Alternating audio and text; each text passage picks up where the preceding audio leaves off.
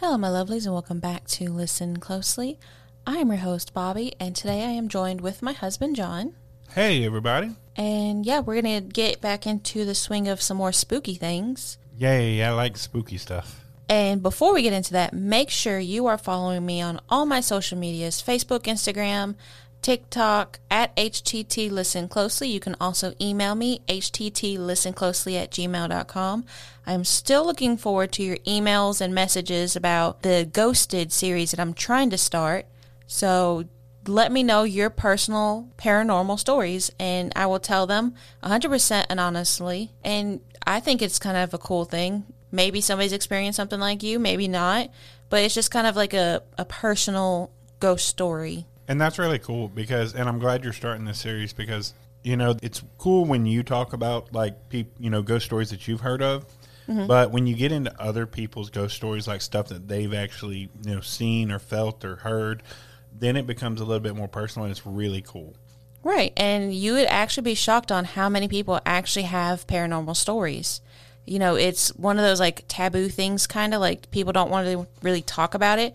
But actually, a lot of people have experienced some kind of paranormal thing. They just don't want to say it out loud to think, you know, people think they're crazy. Right. So I'm still looking forward to that. The Historical People of Southeast Texas is going to be starting in February. So I'm pretty excited about that one. I already have a couple people lined up that I want to talk about on that. Yeah, and I'm super excited for that one too because, um, you know, obviously I have a big love for just general history, and so I can't wait to see what you you come up with on that one because um, I'm definitely going to be doing my own research on that one. Oh yeah, it's it's really interesting. And if you have anybody that you would like me to feature that you think, hey, this person doesn't get talked about nearly enough, send them to me. Let me know what you're thinking. Let me know who you want me to talk about. I am more than willing to talk about just about anybody. I mean, anybody that has helped shaped our area or history, they're worth mentioning. And before we go any further, I would like to say I am sorry that this one is going to be delayed. So, starting, I guess, this episode, but also the next episodes, I will not be doing Saturday at 8 a.m. in the morning anymore. It'll just be Saturday. Right. Like, I'm not going to promise an exact time. I'm going to still try and aim for like the morning times, but it might end up being like Saturday afternoon, Saturday evening. But again, I will post every single time that I release an episode so that way you know when it's out. Cool. And again, if you're following me on, you know, the streaming providers, they give you a little notification, "Hey, she actually uploaded." Oh, I didn't know they did that. That's really neat. Oh yeah, cuz so I, like I have a Spotify and Apple Podcasts for, yeah. you know, two different things and it notifies me on both. Yeah. So that's pretty cool. I like that. You again still don't know what we're talking about. I, there's a lot I don't know. There is, but we're we're gonna we're gonna focus on what I'm talking about this week. And this okay. week we are talking about somewhere we've already visited. Really? Yes. And that's why I wanted you to join me this week because we are going back to Galveston. Oh, I love that place. Oh yeah. And the one specific we are talking about is the Galveston Railroad Museum. Hey, we visited there.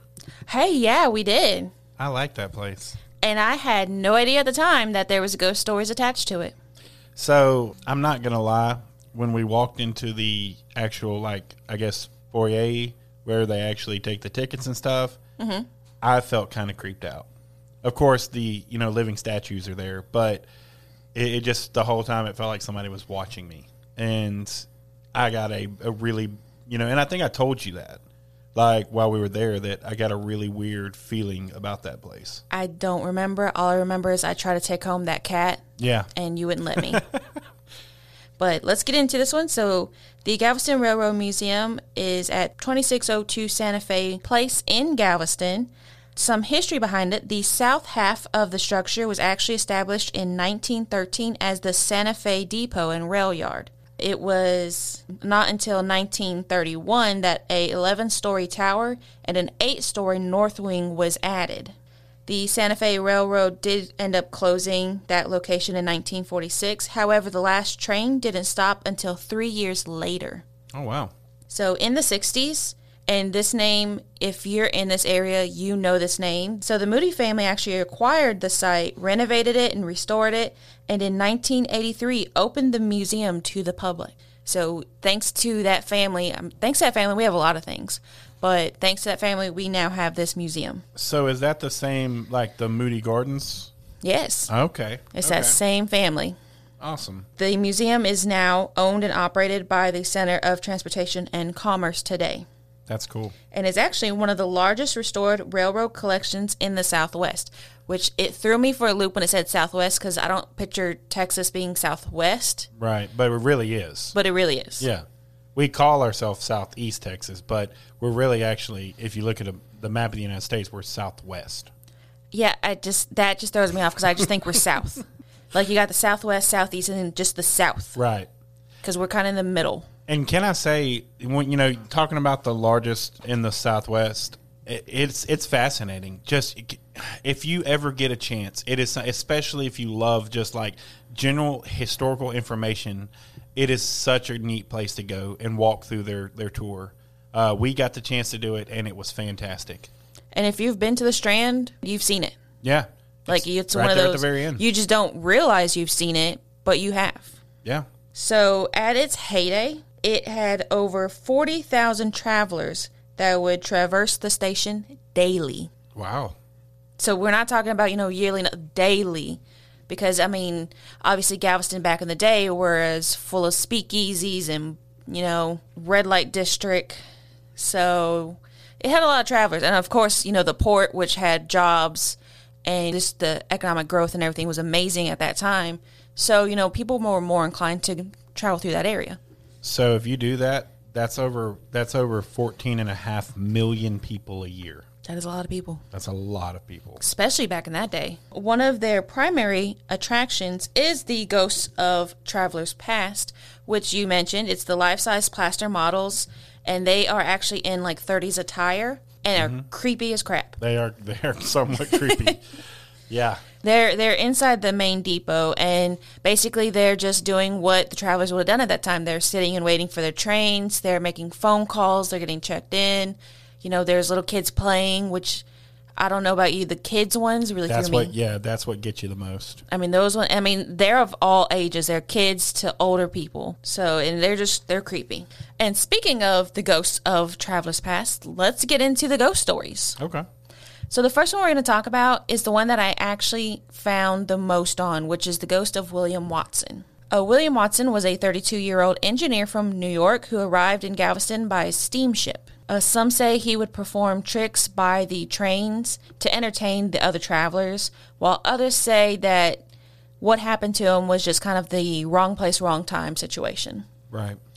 But if you believe the daredevil stories, what he was doing at the time was he was practicing handstands on the train's cowcatcher, and Watson slipped sliding too quickly to scream and was actually unable to save himself, and therefore he was decapitated by the train. Visitors were in complete shock when they saw this, and the head was actually found a quarter mile from the actual site of his body and where the incident happened. And apparently, his hat was still on the head. Oh wow. And the date that this happened, which is the really trippy part. So there's two different dates. It's possibly August 31st and September 1st. So there's kind of conflicting stories on what date actually happened. And the year 1900. Oh wow. So just a few days shy of the great storm of the 1900s Yeah. that hit Galveston. And just for a little definition, do you know what a cow catcher is? So I had to look it up. So at the time I did not, but go ahead and say it. So everybody's seen like, you know, pictures of old school trains. That little V looking thing on the front of the train is called a cow catcher. And yes, it is named exactly for what it's used for. Catching cows. Well, if a cow happened to get in front of them, It kind of nudges it, them. It nudges them away so it wouldn't damage the internals of the train. Okay. Yeah, when I first was re- researching, I was like, "What is a cow catcher?" I like, Yeah. I'm over here thinking like of some like crazy contraption or something, and I thought, well, maybe it was like you know the rails, like when you get into the rails, and I had to look it up. I'm not gonna lie, I'd never heard it before. But I will tell you this: if he was doing handstands on the cow catcher, Well, he was doing handstands and he fell into the cow catcher. oh, he fell into the cow catcher. Right. Okay, okay. Well, yeah, I could see because it's it's it back in the day it was made of you know straight iron like that. I could see why it would cause bodily damage. Right. Um, and in fact, the body was, according to the newspaper, mangled beyond recognition, which of course it would be. yeah. I mean, that's just crazy. The people who are now over the museum uh, say that they can sometimes hear strange and unidentified noises and possibly some misplaced items, like he's still kind of playing tricks Yeah. around the place. So, while doing research on this one specifically, I did find some news articles on this. So, hmm. I actually have some real news articles because at first I was like, this has got to be like, you know, one of those myths or something. Right. Like, it didn't really go down how it went down. So I actually looked and I found some articles from the Galveston Tribune. That is, I believe the one that I got the most from was September 3rd of Okay. the 1900s. And I will be posting that on my probably Facebook because they're a little bit bigger for Instagram to really get all of the article. Right. So those will be on Facebook. So definitely look at those. They're pretty cool. But I actually found out that he was buried in Galveston. And yes, there is a gravesite. Hmm. So they don't have his date of birth there, but it does say August 31st, 1900. Oh, and wow. he was buried at the Lakeview Cemetery in Galveston. So there's there's clues to support the theory. Right, like so he actually he really did live and unfortunately Mm-hmm. he really did die by decapitation from the train. However, the news article didn't really line up with that story per se. Okay. Um, the news article just stated that he was decapitated, basically like an accident, Oh, okay, okay. and that the train conductors didn't see him. So when they went to you know drop off some of the cars, they were coming back. That's when they saw that the man, the man's body was there. Which you know that that happens. Like it's even today with subway terminals and stuff like that. That you know people end up falling off the platform and stuff like that. Like it, it's it's a dangerous place to be around a train, especially. So when we went to the museum, they were very quick about you know until the the train was at a standstill, making us stay back away from the train. Oh yeah. Like it, be careful around them. and they didn't have like guardrails and gates and stuff like that. Like they really didn't have that. Like Yeah. when the train was pulling up, we were right there on the train. Yeah. So that's the first one. I mean, it, it's actually interesting that I found some actual articles to support that this incident happened. But the second one, I could find nothing. Okay. And I searched. Now, this one is about a woman in the windowsill. In the 1980s, a woman met her untimely end when she propelled herself out of the bathroom windowsill on the fourth floor of an office. Oh wow. The office had been used for psychiatric patients, but that's literally all that is known about her life. Um, visitors sometimes claim to see her roaming the restroom or running in the hallways, and some say they still see her sitting on the windowsill, legs dangling off the edge. So that one is it's another tragedy, Yeah. but that one I could find nothing on. I found no newspapers. I found no like death certificates or anything like that. So she was this she was on the train when this happened? On the she was fourth at floor? the- oh, okay. I don't know why I didn't catch the fourth floor part. I mean, unless there's a train on the fourth floor. I mean, you never know with Galveston.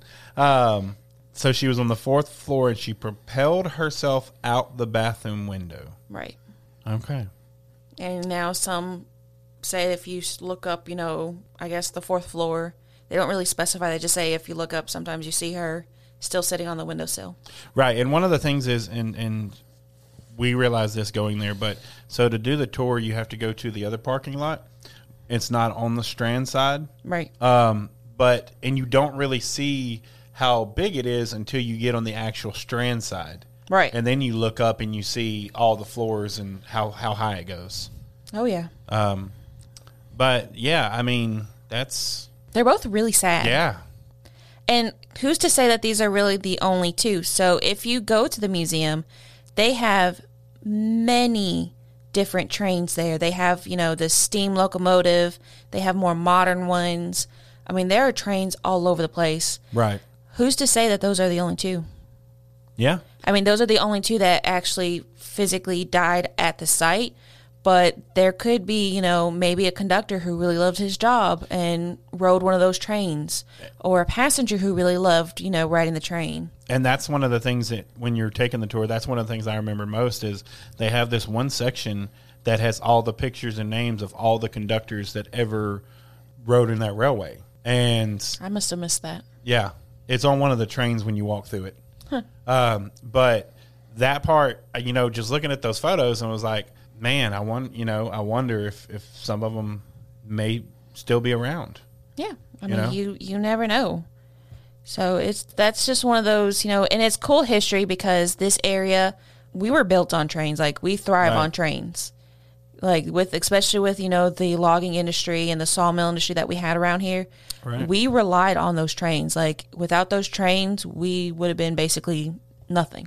Right. And you have to look at both sides of it. You know, yes, they brought prosper and they brought uh, commerce to a very underdeveloped part of the world, but at the same time, they also brought a lot of sickness. We talked about the one time with the, the scarlet fever, or the was it scarlet fever? It was yellow fever. Yellow fever in Galveston, and, and nobody would take a train ride because they didn't want you know to go Which was around the same time. Right.